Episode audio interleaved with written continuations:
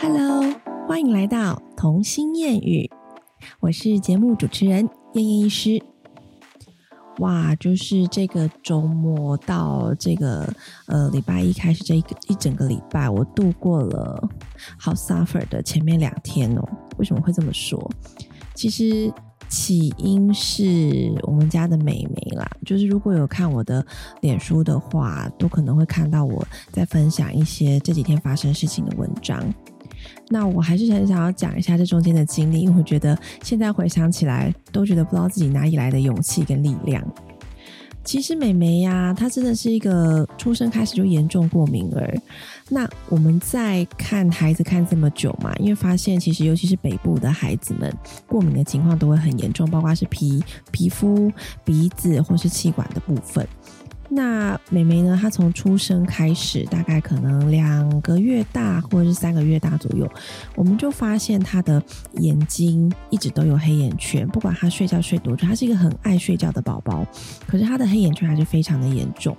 那我们两个夫妻俩大概心里就有个底啦，就是她是一个很严重过敏的孩子，以后吃东西什么都要很小心。但其实因为再到一岁之后跟着大人吃嘛，那很多时候我们的过敏有分。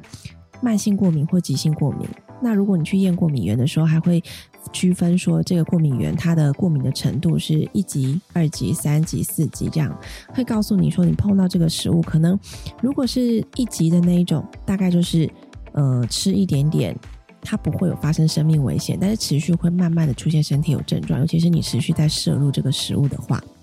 那如果是你是严重过敏，可能四级五级那一种，就是啊，一碰到这个食物一点点就不行，非常的危险，要很小心。就是验过敏源是一个我觉得蛮好的依据啦。那通常在门诊，如果说这个孩子他真的用一些药物。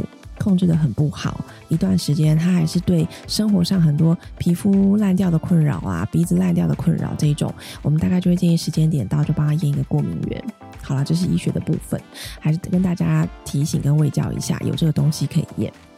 那我们大概知道他是有过敏体质嘛？我们大概就想说，嗯，等到他四岁左右再去抽血好了，因为可能在前面还小的时候很难抽又很难抓，而且还没到这么严重，我们就放弃。那一开始会有一个警示，知道他是过敏体质的时候，是从他出生的时候。呃，我不知道在呃大家有没有去看过我的脸书？我之前有写过文章，就是我在生美眉过程其实是非常的不顺利的。为什么这么说？因为我怀老大的过程一切安好，也没有不舒服，只有在孕后期的时候开始出现了一些呃妊娠性的荨麻疹，那是非常痒的。但是我觉得痒那都其次，就是没有什么大碍啦，就还是可以活蹦乱跳，正常去上班，就这样抓抓抓这样子而已。那美眉怀美眉的过程中，是一开始就一直频繁的出血。然后，所以要打，就呃，每三天就要到诊所去。我产检的妇产科诊所，每三天就要去妇产科诊所打一次安胎针，是油针打屁股的。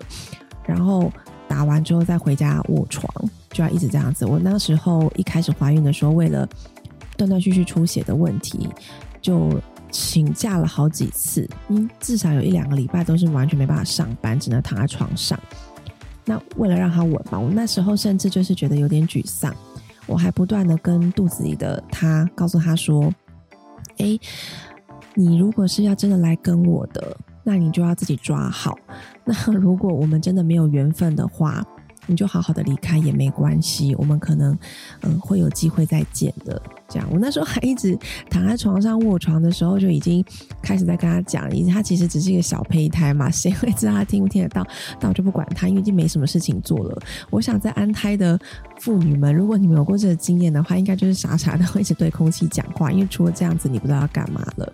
这也是一个心灵的寄托。那。那个当时候啦，我就经过了这样子，哎，终于到了我我也现在想不起来是几周了，反正就是比较稳定的，在再也没有出血之后，我才能再起来上班。那这是孕期一开始，结果到呃怀孕中间都没问题哦，都还好。那一直到要生的时候，大概三十七周左右，其实我是第一胎也是到最后一天要。姐姐要出生的那一天，我都还在上班。我就下诊之后啊，然后跟我老公去我朋友家，然后吃冰，吃一吃就觉得嗯，肚子怎么硬硬的，嗯，有点累。然后我们吃完冰就回家，半夜就姐姐就生出来了，就完全是一个很瞬间不费力的事情。那有了第一胎这么快乐的经验，我就觉得说，嗯，我第二胎应该会很顺利。我就自视就是觉得说我很 OK，跑跑跳跳，虽然前面经过了安胎的过程。那我就也是一路就是要上到生就对，上到肚子再大我都要继续上班。那结果那一天，呃，刚好是一个礼拜日。礼拜日的时候，我们的诊所病人会非常的多，大概一诊，因为那时候还没有疫情嘛，所以大概一诊可能要看六十到八十个病人，所以我要在这三个半小时的时间挤下这么多病人压缩，然后一直讲话一直讲话做检查之类的。这种情况下，那一天真的是有累到，因为有时候刚好礼拜日会有很多的出诊病人或各式各样状况的病人，礼拜日的班非常不好上。那这也是我后来会嗯决定要离开诊所的原因，因为病人实在太多，然后又一定要上六日的诊，我身体有点无法负荷。那回想起那段时间，我都觉得说哇，我怎么有办法挺着这么大肚子，然后还就是一直坐在那边看六日的诊，我也觉得很佩服我自己。反正呢，那一天就非常忙碌。之后，后来到晚上，果不其然，我下班回家的时候就觉得肚子紧紧的。那毕竟有了第一胎的感觉之后，我就会知道，嗯，要小心一点。我就跟我老公说，哎，感觉不太对耶，今天下工作蛮频繁的，还是去检查看看好了。结果就到我的产检的诊所，然后到诊所去之后，他们就哎检查，哎，你宫口已经开两公分了，可能要准备待产，因为第一胎是急产，就不能放我回家。所以我就开始了待产的生活，殊不知其实当天我应该只是被累到，所以频繁的宫缩而已。所以宫口开，它并没有瞬间要生的意思。妹妹她其实三十七周而已，所以她还没有准备好要出来，她可能还想再住个一两周。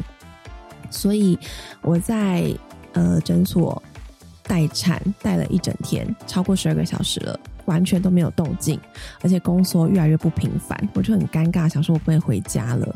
那他们就说你都已经待产了，而且都已经开了，他也不可能再关起来。那所以就只好继续等。然后说再没有动静，我们就要打催生了。所以我在那边待了十二小时之后，他们就决定要催生，因为再这样下去就实在太久了，完全没动静。打了催生针之后才是恐怖的开始，因为催生针我真的。足足打了至少我忘记是一天吧，反正中间就是宫缩越来越频繁，越来越频繁。然后我就自私就觉得说，第一胎这么顺，也没有用到无痛分娩，而且我又很能忍痛，所以我第二胎生他的过程中，怀他呃生他的过程中，我也完全就直接拒绝说我不需要打无痛分娩。殊不知我还经历了就是整个催生的过程，非常的悲惨。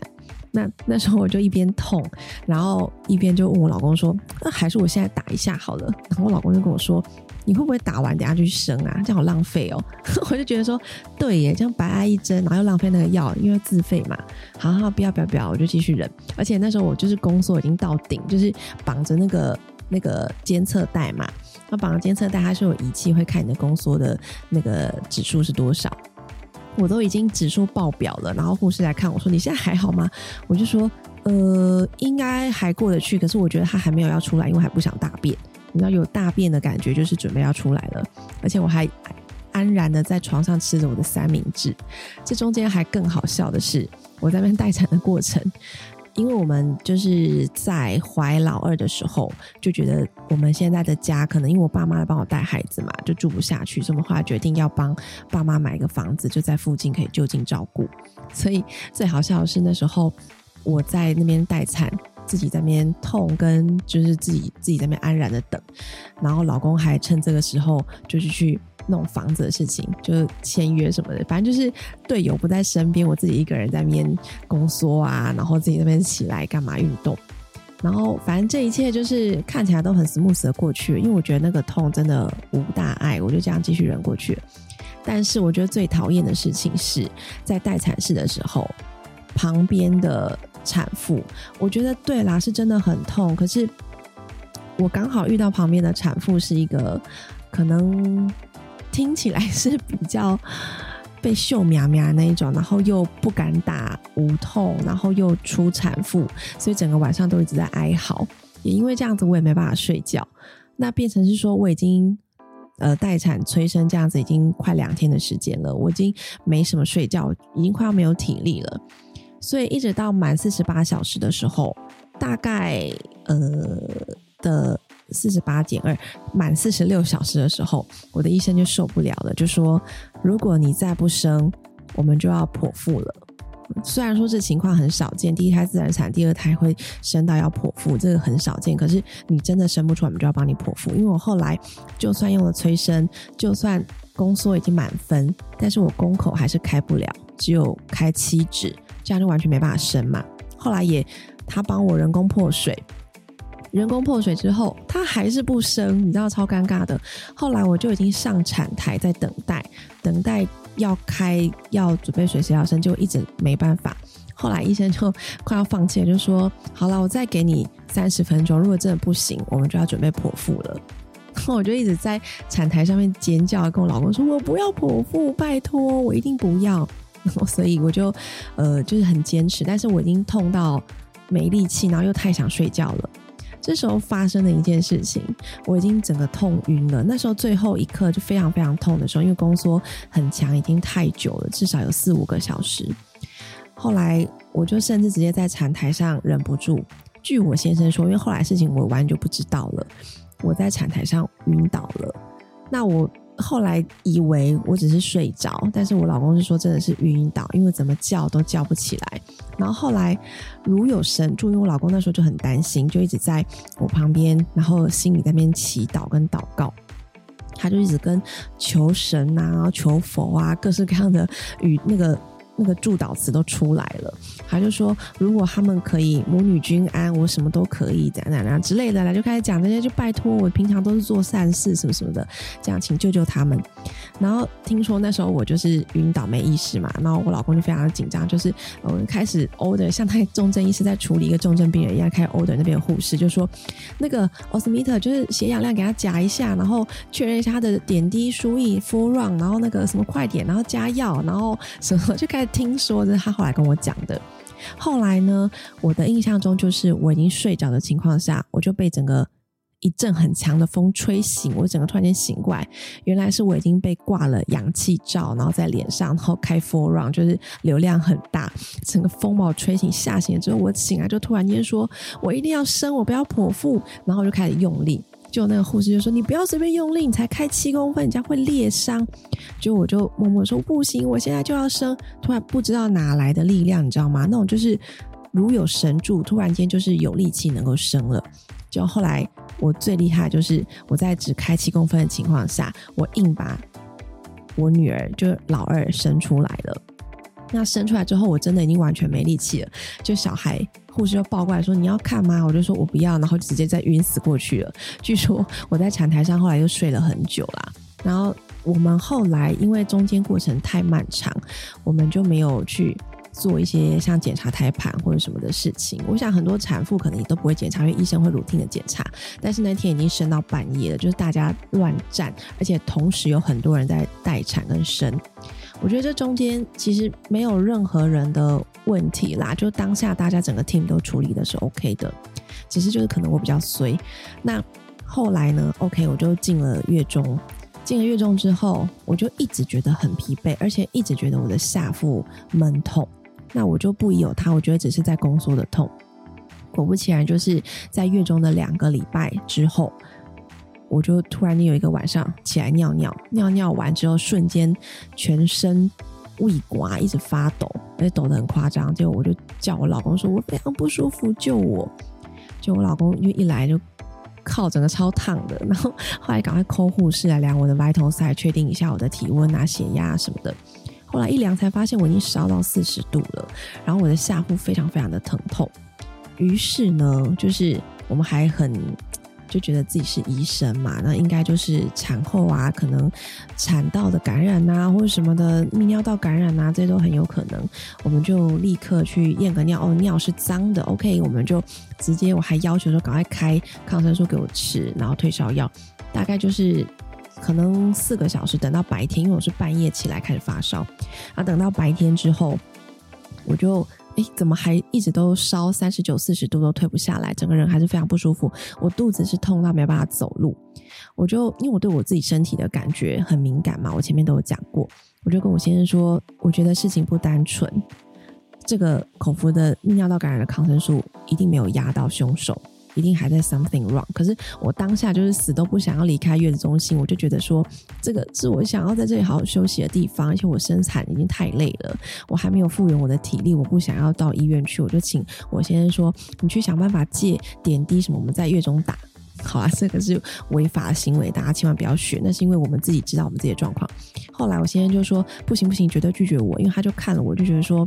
整个人非常的不对劲，因为他就重症混嘛，他觉得你这个非常有问题了，所以他就也不管我，他就直接跟他们说我们要我要带他去急诊，然后请我妈来帮我收行李，这整个就是一个很悲惨的过程，对不对？结果我就被拖到医院急诊了。听说我到医院急诊，因为我已经懵了嘛，我整个人都不太知道事情的状况。听说我到医院急诊的时候。我的血压大概只剩就是收收缩压剩七十几，因为正常来讲，女生就算低血压也至少有九十几。反正我的血压已经开始往下掉了，然后还是在高烧的情况。当下那个医生就说：“你这已经到败血症的程度了，赶快住院。”我觉得这边中间有发生最好笑的一件事，我觉得可能是因为我们自己是呃医疗人员，然后我们对中间的过程处理我们都还可以有掌控，所以整件事情回想起来是没有到非常的。吓人的，但是我觉得翻成白话的意思，败血症就是我当下如果没有处理好，我现在可能已经不在这个世界上了。真的就是命一线之隔，你当下怎么处理，会决定你后来的命运。这样好，然后我记得当下最好笑一件事，在我神志不清的时候，他们就说要留一些呃任何的，包括尿液的细菌培养、血液的细菌培养等等。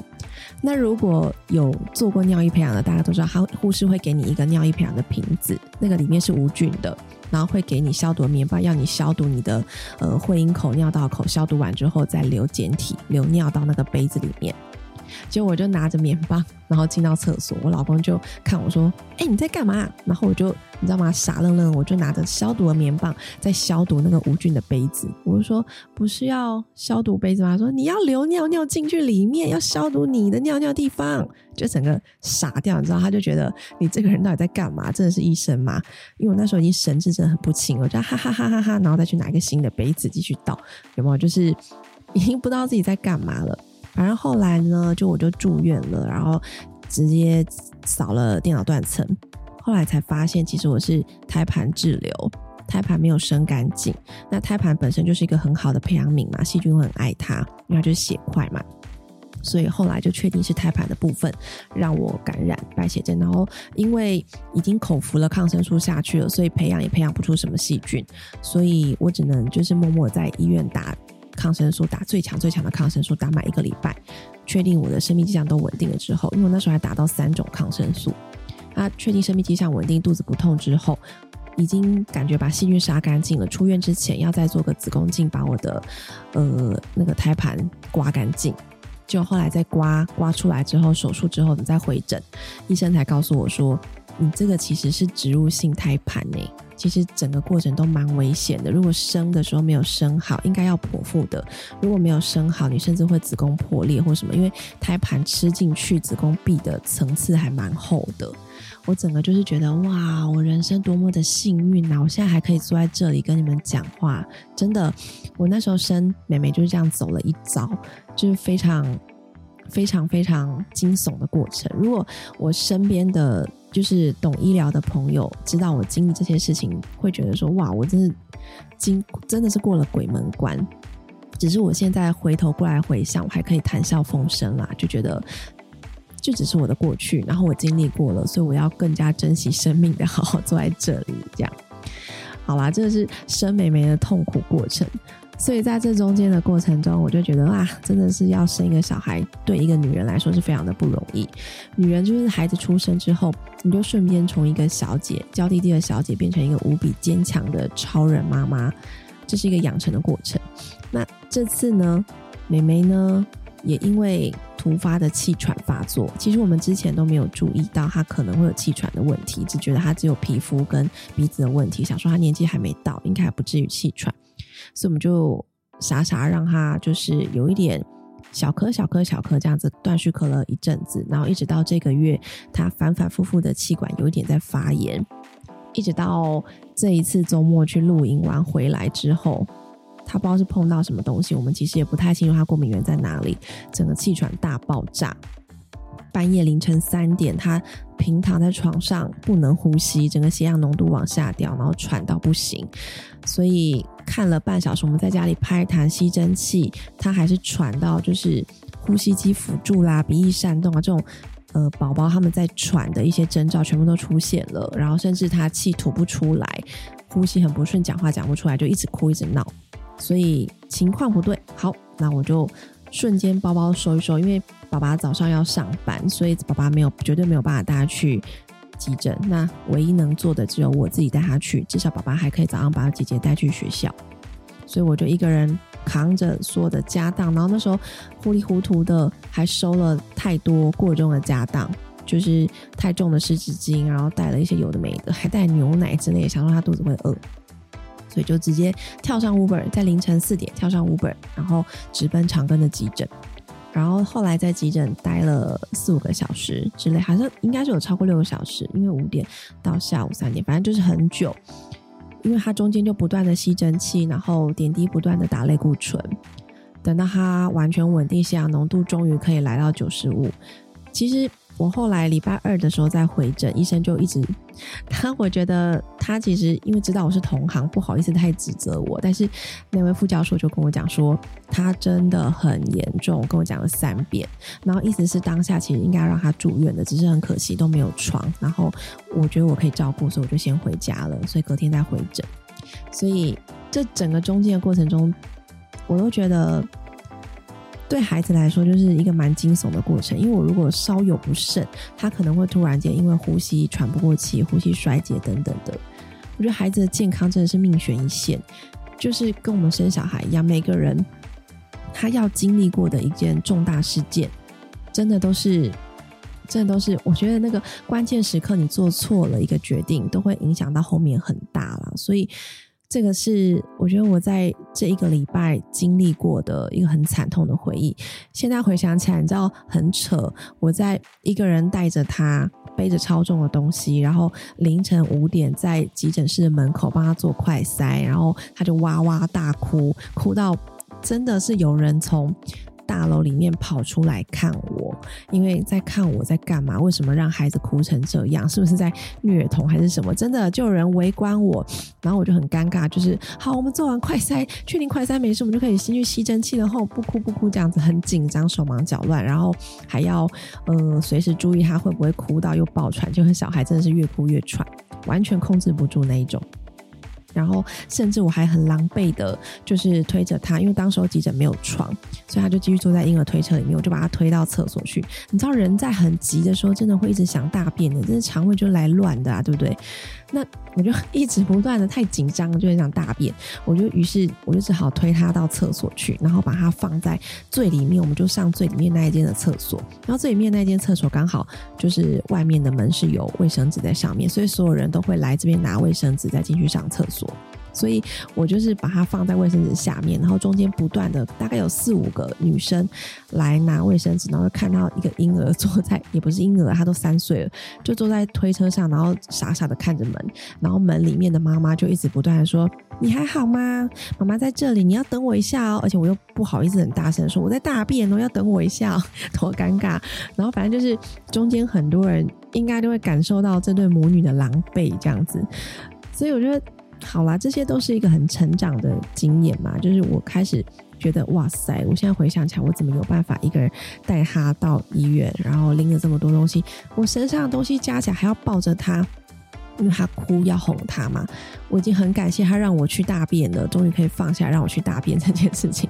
要不然我真的就要抱着他进去厕所，那其实蛮尴尬的。我身上大概背着这样子，呃，妹妹十三公斤，然后再加上我的包包应该有五公斤，然后还要拖着推车，我真的是不知道哪里来力量。有时候肾上腺素真的是会让你变成女超人。经历过这个礼拜的事情，我就真心的在路上看到任何一个人带小孩的妈妈，我都很想要停下来跟她敬礼，你知道吗？或者是很想要跟她击掌。我觉得母性这种东西真的是与天俱来耶。哦，我还想到，你知道吗？我们那一天在那边吸蒸汽拍痰的时候，我隔壁急救室来了一个 case，就是那个小朋友，我有偷听到啦。他是好像很小的时候，因为他我远远的看到他，其实我不确定他多小，但是他绝对没有超过三岁。听说他是在家里被呃家暴打到脑出血，所以他就是变成植物人。然后靠呼吸器，然后后来因为卡痰，这次就是肺炎的情况来住院的，所以他就是在那边用呼吸器跟有一点小急救的处理。我就觉得说，你生孩子的过程，怎么还会有人忍下心来去动手？好啊，这是一回事，我不能扯到这么远，因为有时候我们真的无法理解你一个人在带孩子的时候当下的压力有多大，你可能会理智线断裂这样子。我们当然也不能。直接去谴责施暴者嘛？因为毕竟他们可能也有他的苦衷。我觉得这个世界上就是这样子，很多事情不断在发生。那发生在你身上，面来了你就面对它，然后跟怎么去处理它，不见得每一次都能够很圆满。但是我就觉得经历了这一切，我好像又更有能力，又更有力量了，又。我的人生感觉又进步了一大步，我再也不是以前那个娇滴滴的小姐，什么事情都做不了，什么事情都很很害怕。真的，我把当下我就觉得自己像超人一样，什么事情我就再也不怕，我都做得到了。以后叫我自己带着孩子去哪里勇勇闯哪里，我都觉得嗯可以尝试，真的莫大的勇气。好啦，我今天只是单纯的有感而发，想跟大家分享我过去的。一些发生在我身上的一些亲身经历，那也是这些经历让我能够变得很勇敢，变得很强壮。我队友常常就跟我说：“妈妈，我觉得你真的整个变了，变成一个很棒很棒的妈妈，变成一个好有力量、好 powerful 的一个。”散发女性光辉的一个人，真的跟以前都不一样。我曾经以为我自己会是一个公主，然后这辈子都需要队友服侍之类的。现在才发现，原来我自己有这么多潜在的能力被诱发。真的，好了，我要在节目的最后跟所有的妈妈们，不管你们是真的单亲，还是伪单亲，还是有神队友的辅助。我都要跟你们说，你们真的辛苦了，你们真的很棒。不管你今天有没有不小心理智线断裂，去骂了小孩或打了一下小孩的屁股，至少你们还是很勇敢的在当妈妈。真的，你们真的都辛苦了。所以，当然啦，如果今天换角色，如果是爸爸在带小孩。反正就是，只要是小孩的主要照顾者，我都觉得你们都非常的伟大，值得被尊敬，值得被说一声谢谢，辛苦了，值得被说一声你们好棒。你们现在如果听完这集节目，记得停下来，告诉自己说谢谢我把自己做的这么好。好啦，这一集就是惨痛经验的一个回顾，只是想要跟大家分享，单纯的分享而已。嗯，大家都要保护自己的身体健康，然后继续坚强的走向你们的育儿路。今天就谢谢大家的收听了。那我的收尾收的好烂哦，可是时间实在太久了。好啦，差不多了，那我们下次再聊吧。下次再见喽，拜拜。